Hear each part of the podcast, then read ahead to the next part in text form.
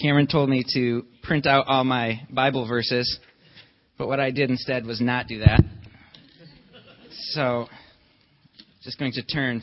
It doesn't. My time doesn't start until I start, right?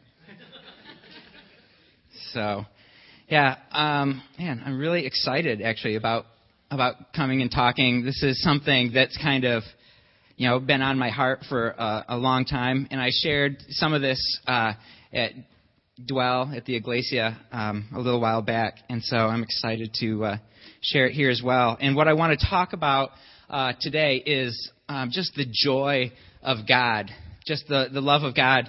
And in Zephaniah, oops, I turned to Zechariah. Zephaniah 3, verse 16 and 17 says, On that day they will say to Jerusalem, Do not fear, O Zion. Do not let your hands hang limp. The Lord your God is with you. He is mighty to save. He will take great delight in you. He will quiet you with his love. He will rejoice over you with singing.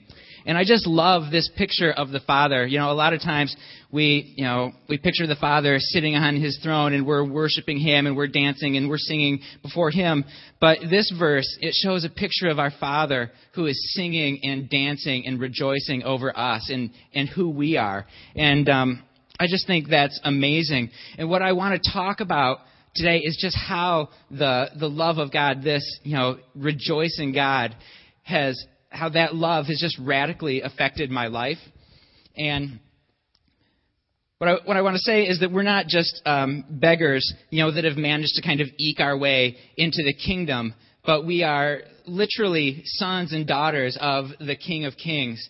Uh, last year, I was at Grace Christian Fellowship and was able to hear uh, Pastor Joel Brooks speak. And uh, one of the things that he said really stuck with me. He said, What did Prince Harry major in in college?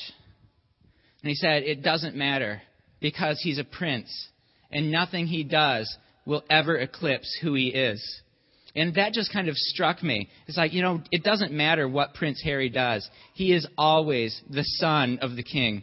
You know, he, and just in the same way, you know, we are sons and daughters of, of the King of Kings. You know, and so it doesn't matter what we do, you know, we are royalty.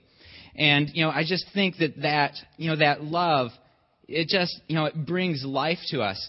And we sometimes kind of get this idea of what the Father is like. You know, we can kind of see you know, we project, you know, kind of a picture of our own Father onto Father God. You know, we can see him as kind of a, like a far off disciplinarian and he's constantly disappointed with us because of our performance and he's kind of withdrawn, kind of waiting for us to prove our worth.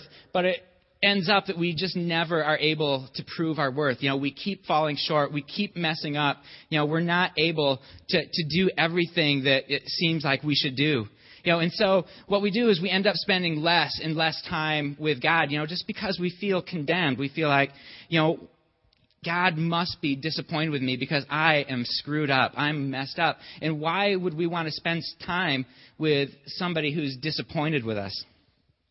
So I was in this place for a long time. Um, you know, I just kind of didn't really engage with God like I I could have. You know, and I got saved like at the beginning of the Toronto blessing, which which was this outpouring of the Holy Spirit in like every week. All we heard about was the love of God, the love of God. You know, the Father loves you right where you're at. And I just was like, and I believed it, and I was excited about it. You know, but there's some part of me looking back. You know, there's some part of me that didn't engage with it. There's some part inside of me that was still like, he has got to be disappointed with me because I am screwed up. You know, and so even through this this season of you know of kind of being somewhat withdrawn, I was a pretty successful Christian. Um, I led worship. You know, here I was on the, the prophetic team, uh, led a, a men's men's group, and you know I did all these things you know, pretty well. There was times, you know, I would lead worship and, you know, the Holy Spirit would fall and, you know, people would be really impacted or I would give somebody a prophetic word and they'd be like, man, that's exactly what I needed to hear. And so I'm just kind of like, wow, this is great. You know, God is using me. Everything must, must be fine. You know? And so here we kind of see this picture of God, you know, using me and which which is great and I, I loved it, but my day to day walk was pretty much a struggle You know, I had no desire to spend time with God. Um, mostly, I kind of just wanted to drink and play games, maybe kind of veg out on the couch. You know, I often would stumble with um, pornography and lust. I was, you know, I would judge people. Um, I was pretty selfish. I just kind of did whatever it was that I wanted to do, you know, whenever I wanted to do it. My prayer life didn't exist. I didn't hardly ever read the Bible. But I just figured things were probably okay because God, you know, was still using me. And I think that I was just committing the sins that we kind of expect that Christians are going to make. You're, you're going to do because you can't, you know, you can't really not do those things. It's pretty, it's just too difficult, you know. And it's not like I was happy with where I was. You know, Sunday mornings I would cry out and I'd be like, God, I'm so sorry, you know, about this week. Would you help me? Just, I just need more passion for you. Would you help me just to love you more and just run after you? You know, but then Sunday night, Monday, I am doing all the exact same things. You know, my cards are flip flopped. So, so I'd cry out to God, you know, and um, I would just mess up again and again and I just felt unworthy. I felt unacceptable. And so I just, and there was no desire for me to pray or to press into God because I was just like, you know, why would He answer me? You know, I've, I've not done anything to deserve him to say, "Yeah, Mark, I'm going to help you out," you know, or "Yeah, you're right, Mark, I'm going to, you know, I'm going to do that for you," because I was just like, certainly he's like, "Man, Mark, until until you kind of get it together, I'm just gonna I'm just gonna kind of stay over here and just wait for you to really get your life in, in gear. You know, and that's kind of how I saw God. And it's not what I would have said God was thinking. I would be like, oh, God loves me no matter what. But there's something inside of me that wasn't engaged with the Father. But luckily, this isn't what God was thinking at all. He was just constantly trying to draw me back into Him. You know, He was trying to woo me back into a deeper relationship with Him. And um, so what I want to talk about is just kind of the progression, uh, you know, where my life has gone over the last 12 or 18 months. Um, and so it was at some point,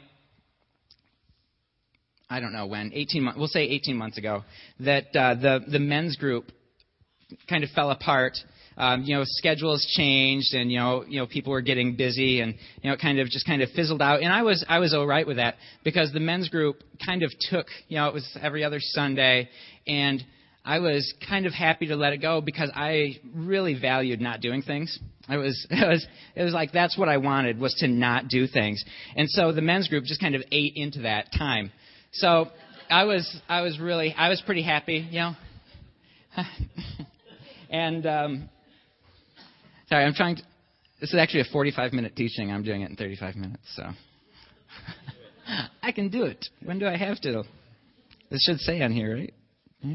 Sermon 1035. Check. Okay.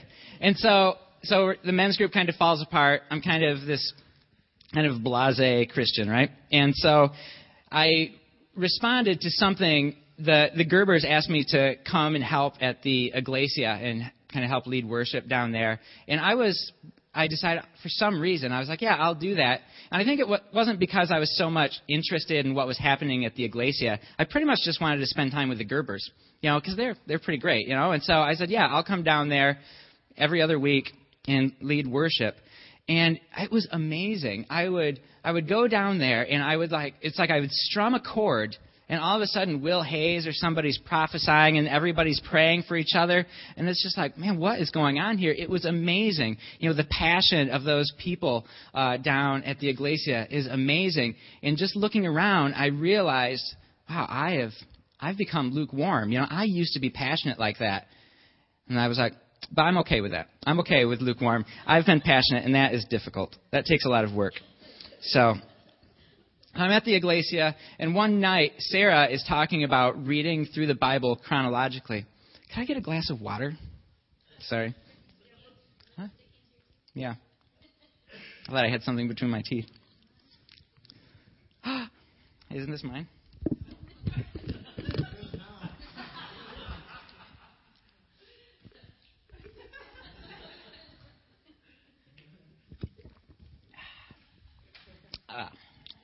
All right, so we're oh, so Sarah, eh, we're at the Iglesia on a Sunday night, and Sarah is talking about reading through the Bible chronologically, and something kind of struck me you know, because I was not a Bible reader. I was not, and I was like, oh, it must be because I've never read the Bible chronologically. I bet this book is brilliant and amazing as soon as I start reading it chronologically. So I printed out this thing and I was I start to read through it chronologically. And come to find out it's exactly the same. Chronologically or otherwise. It's just it's just is still the Bible. And so which is good. It is good. So I so I start reading the Bible and I for some reason just I'm like, I'm gonna read through it in a year. And I just kept sticking with it um, I would read, and I really didn't feel like I would get that much out of it, but I was consistent, and I would fall weeks and weeks behind. You know, I remember last summer we were on vacation at um, Silver Lake, Silver Lake, and we we're uh, at the pool and the kids were swimming and I'm just sitting there with my Bible reading as fast as I can. You know, I, I have no idea what I read. I don't know what was going on. I was just reading as quickly as I could because I was committed for some reason. I am going to read this book and I'm going to do it in a year. And so that was, that was great. I didn't feel like it was terribly impactful, but I felt good about doing it. And so after we get back from vacation, I'm reading through the Bible and I I just get this idea. I'm driving down the road, and I just was like, man, I want to raise up a, a worship team at Iglesia, and I just I just want to kind of mentor these kids that that are coming and just make them you know great worship leaders. And I was really excited about it. I remember calling Seth and kind of telling him kind of my vision and what I wanted to do, and he's like, great. And so I I started coming every Sunday and just kind of pouring in to whoever would come. We came early for worship practice, and just kind of trying to pour into whoever would show up. And there was this real shift in in my heart, in the way I was thinking. Uh, I had from that point pre pre uh, that that earlier prior to that point in prior, I uh, had. Uh, I was kind of I would kind of come down there. I'm like, man, these guys are pretty lucky to have me because I am pretty sweet. I'm a pretty great worship leader, you know. And there is this there is this shift in my heart to more of like, man, how can I make these guys the best worship leaders they can be? How can I make them better than I've ever been? You know, it, it was this father heart kind of kind of being birthed in, inside of me.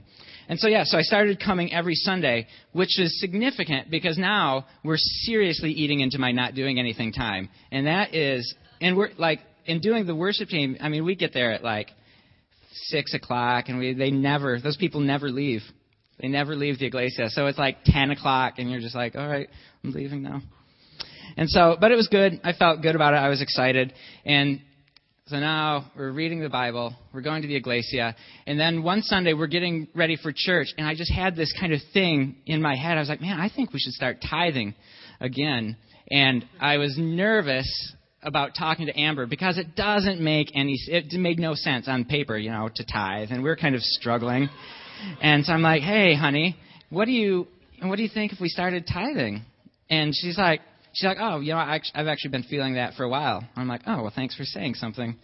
And so, so from that from that day, we we have faithfully we've committed to tithe, and it's been it's been great. It still is kind of a struggle. Man, I don't like this rug. And so it you know it can be a struggle sometimes, but. Uh, What's interesting is we started tithing, and like two weeks later, Amber gets a teaching job, which I thought was exciting. Amen. So, so this goes on for a, for a couple months, um, and I pretty much look exactly the same. Okay, my life, my day-to-day life is pretty much exactly the same, but I feel pretty good about reading the Bible and, and tithing and, and kind of stuff that's going on. And so that's June, July. We get to August, and I'm starting to think, you know, what am I doing with my life? You know, where am I going?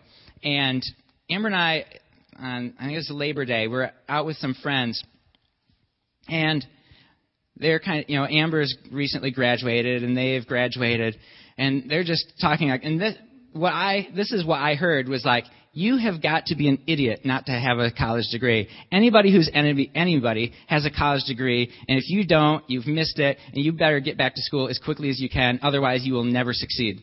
That's probably not what they said, but that that is what I received. And because like all three of these guys have their degree, their bachelor's degree, and I I have like a few credits towards an associate's degree, and I'm just like, oh my gosh, I've completely missed it. And there's just this kind of depression that kind of hits me, and I'm like, I need to get back to school so I can make something out of my life, so I can be successful.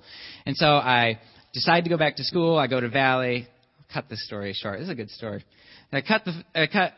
I go to Valley. I meet with a counselor and I, you know, do all the things and I choose a major and i I'm like, all right, this is going to be great. And I open up that that book that has all the classes in it in the times and I'm looking through it and there's literally no classes at a time that I can take. Like there's some available, but somehow the classes that I managed to not fail when I was going to school before are all the only ones that I can take. Okay, and so, or they're only they're the only ones available at a time that I could take. Okay. And so I just like I can't believe this. I know people go to school at night. Amber went to school in the evenings, and you know I know people can do this. So I was like, "Hey, Amber, will you take a look at this?" And she's looking at it, and she's like, "Yeah, there's nothing. There's nothing." I'm like, "Unbelievable!" I just feel this kind of depression hit me again, and I was like, "What am I going to do? How am I going to be successful if I can't go back to school?" And I just really believe that the Holy Spirit spoke to me, and just was like, "Hey, hold on a second, Mark. I'm closing these doors." I don't want you to go back to school. I have seen you, you just, all your life, you just get excited about something and you just kind of run after it. And then you just kind of ask me to bless it afterwards. I want you just to take some time and wait on me and see what I want you to do. I'm like, oh, okay, I could do that. And I was like, what, what do you want me to do? And he's like, just take, I want to spend an hour and a half once a week for this next semester and just wait on me. And so that's what I did from September to December, spend an hour and a half either here at the church or I'd lock myself in my room at home and I would just soak and I would just wait on God and I would just pray. And it was pretty, pretty good. Um, pretty good. I'll t- if anybody's interested in that, I can tell more about that, but I don't have time for that, people. We got a schedule. And so it's sept- so we get we get up to September 5th, which is kind of the day before. This is the Sunday before I'm going to start this season of waiting. Is what I call it, semester of waiting, just kind of seeing what God wanted to do. Okay. Um, and so Tori Webb gets up, and it, this is during uh, Pastor Cameron's series on prayer, and she shares about the Acts, Acts model of prayer she was doing at the time. She may still be doing it. I don't know. And I was I wasn't like wasn't like terribly impacted by it, but I was like, oh, that's good prayer. You know, it's probably a good thing to do. And um, and so the next morning is whatever that day is. Oh, it's oh, that's interesting. It's the same day. That's Labor Day. Hmm, interesting. So Labor Day, I get up before everybody else, and I, for some reason, decide to try the Acts model of prayer, which is interesting because I not only wasn't I using the Acts model of prayer, I was at that point using zero model of prayer, and so I sat down with my book and I wrote a little A and kind of prayed and and it was good. And I was like, okay, great. And then I kind of went went about my day. And then, but what's interesting is that Tuesday I got up and prayed. And I don't know how or why I got up on Tuesday. And the same thing happened on Wednesday. And I was like, man, I've got a little streak going on here. I'm just going to keep doing this. And so since September 5th, I've gotten up early every morning, except, I don't know, a few days, uh, and, and prayed. I've just made that commitment.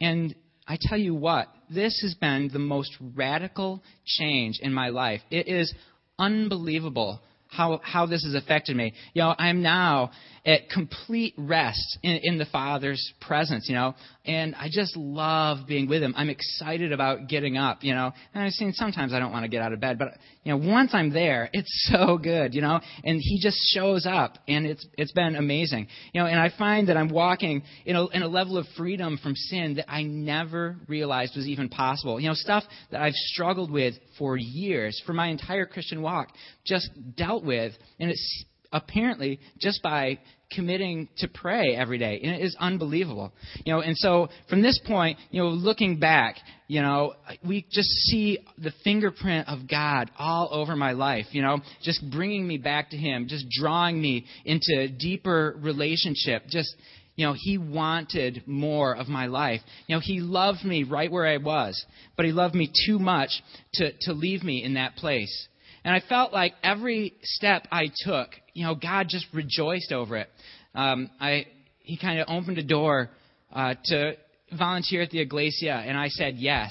He said, "Hey, will you read the Bible?" You know, and I said yes. He's like, "Will you start tithing again?" And I said yes. Will you spend one night a week you know, just pressing into me. And I said, yes. He's like, will you pray every day? And I said, yes. And I believe every single one of these was an opportunity. You know, it was like a fork in the road. I could either continue on the path, the, the same path that I was on, or I could take this path that drew me closer to Jesus. And, you know, in every one, you know, it entailed a little bit of sacrifice.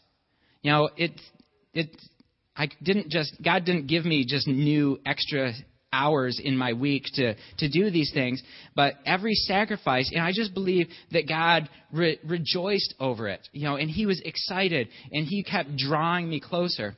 And I don't want to be like kind of condemning. It's kind of in, tough you know, kind of talking uh, about like, oh, here's all these things that I do and it's been really good. And it, I don't want it to come across as condemning and like you constantly need to be doing these things in order for the Father to love you or the Father to rejoice over you. But man, it's like um, it kind of reminds me of you know when my kids were little, they and we would just kind of rejoice you know, and and celebrate when the baby would, you know, when it, he would start walking, you know. And it's not that we were like, man, I didn't love you before you started walking, but now that you're kind of doing something, I, I'm gonna I'm gonna love you. But we rejoiced and celebrated kind of to encourage him just to keep doing it, to keep pressing in, because we know that by by doing things that are kind of difficult and you know keep trying and keep working at it that's how that he he learns and how he grows and how he eventually is going to enter into his destiny by working you know by doing things and my point i guess is that it doesn't matter where you're at you know, whether you're walking or not walking, or, you know, if you're walking slowly or you're stumbling or whatever. But God loves you just the way you are, right where you're at. But He loves you too much to leave you that way. And so,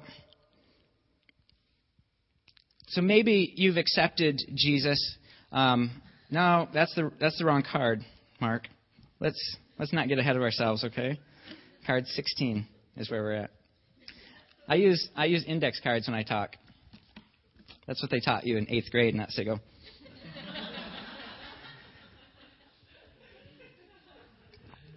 oh. All right. And so, let's take a look. I've got another Bible verse Titus 3, verse 3. So jump from Zephaniah to Titus. Someone else going to use this. At one time, we too were foolish, disobedient, deceived, and enslaved by all kinds of passions and pleasures. We lived in malice and envy, being hated and hating one another. So this is, you know, so verse 3 is kind of this picture of just being lost. You know, it's, um, can you go back to that?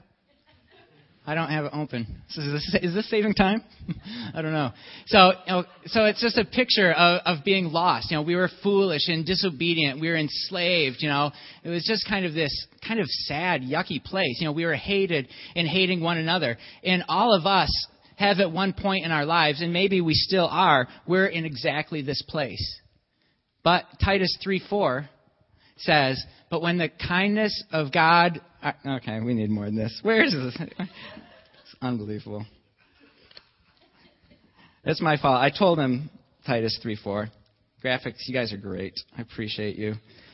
Appreciate you. But when the kindness and love of God our Savior appeared, He saved us not because of righteous things we had done, but because of His mercy. He saved us through the washing of rebirth and renewal by the Holy Spirit, whom He poured out on us generously through Jesus Christ our Savior and so here we have Titus 3:3. We are completely lost. We're completely messed up. We have no desire for God. We're hating people. We're hating, you know, it's this bad, sad place. But God loves us so much that before we did anything, He comes and shows His kindness, His love, and His mercy. You know, because, and I just think this shows that, you know, God loved us right where we were at. He wasn't afraid to come in, into our kind of dark, nasty places and bring salvation. He loved us right where we were at, but too much to leave us that way. Okay? And maybe maybe you're lost, you know, maybe that's where you're at. You know, God is going to save you. He wants to bring you into a fullness of life. And maybe you're like I was. Maybe you're just kind of this kind of lukewarm Christian, kind of barely getting by. Let's see what the Bible says in Philippians 1 verse 6. See how this works.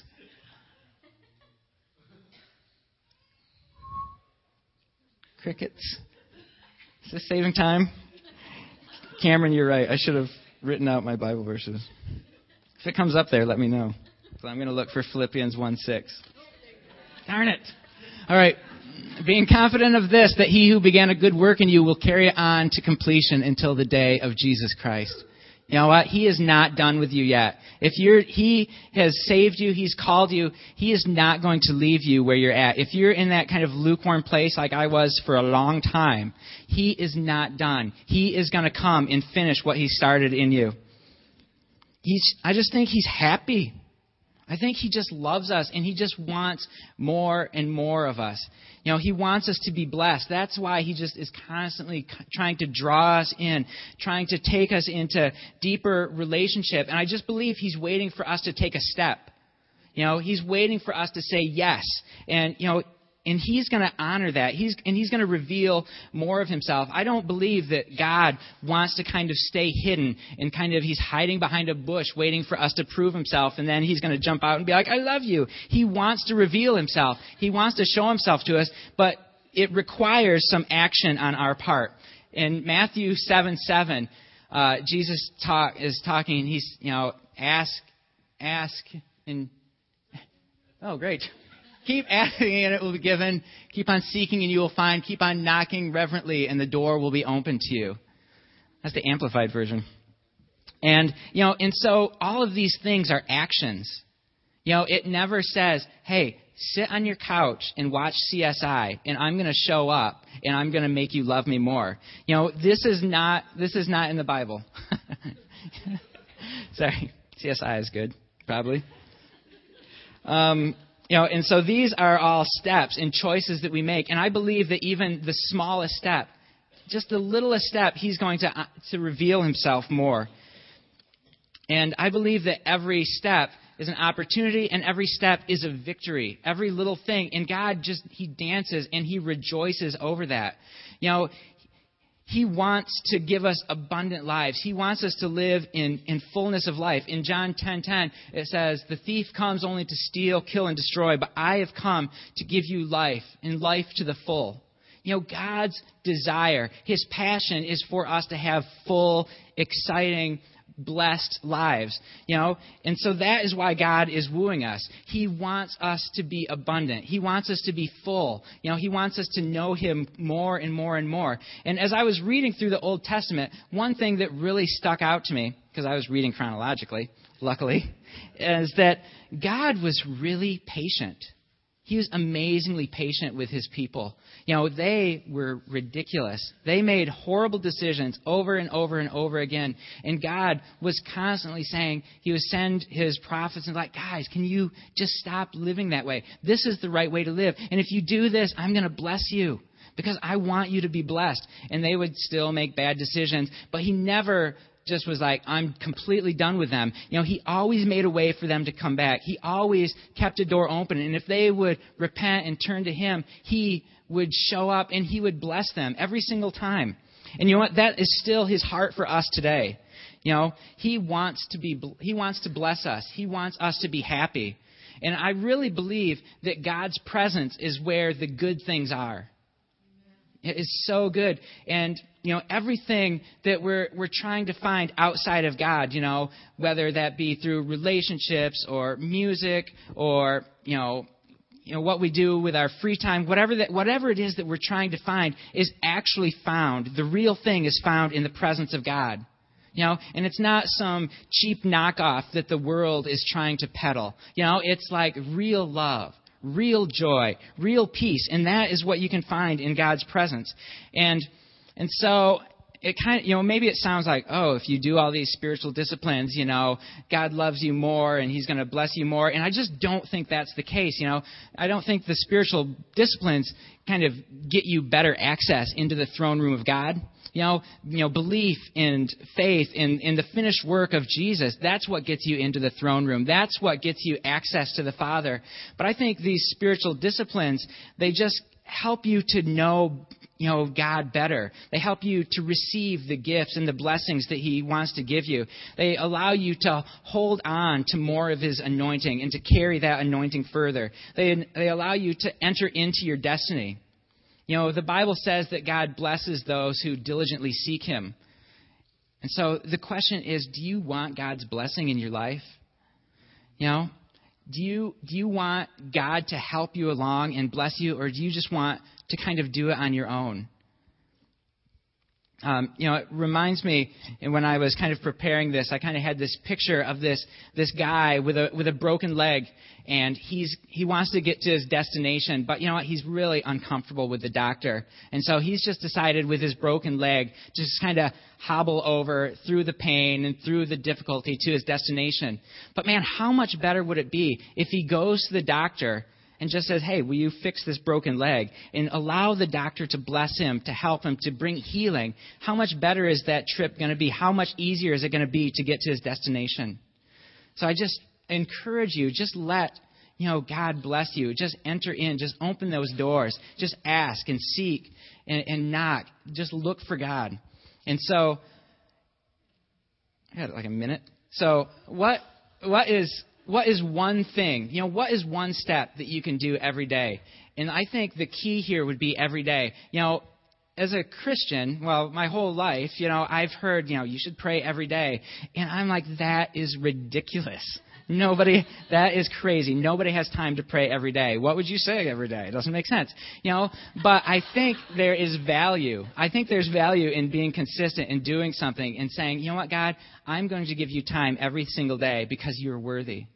You know, and it doesn't have to be some big life changing radical thing, you know, but do you have five minutes a day? You know, could you squeeze five minutes out of your day for God? You know, could you read one chapter a day? You know, and I really believe that if you give God just a little, you know, He is going to respond and He is going to draw you closer. You know, and yeah, you know what? Each thing, you know, requires a little bit of sacrifice. You know, I've sacrificed being able to stay awake after nine o'clock at night. You know, because I I want to get up early. I find if I don't get up early to pray, I'm not going to do it at all. And so yeah, I'm tired and I go to bed, and that's you know I, maybe I miss out on some stuff on in the evening. But what have I gotten back? You know, I've gotten life, abundant life, freedom, and joy and peace. And I, it's just this revelation, you know, that God loves me right where I'm at, but He loves us too much to leave us that way. Amen.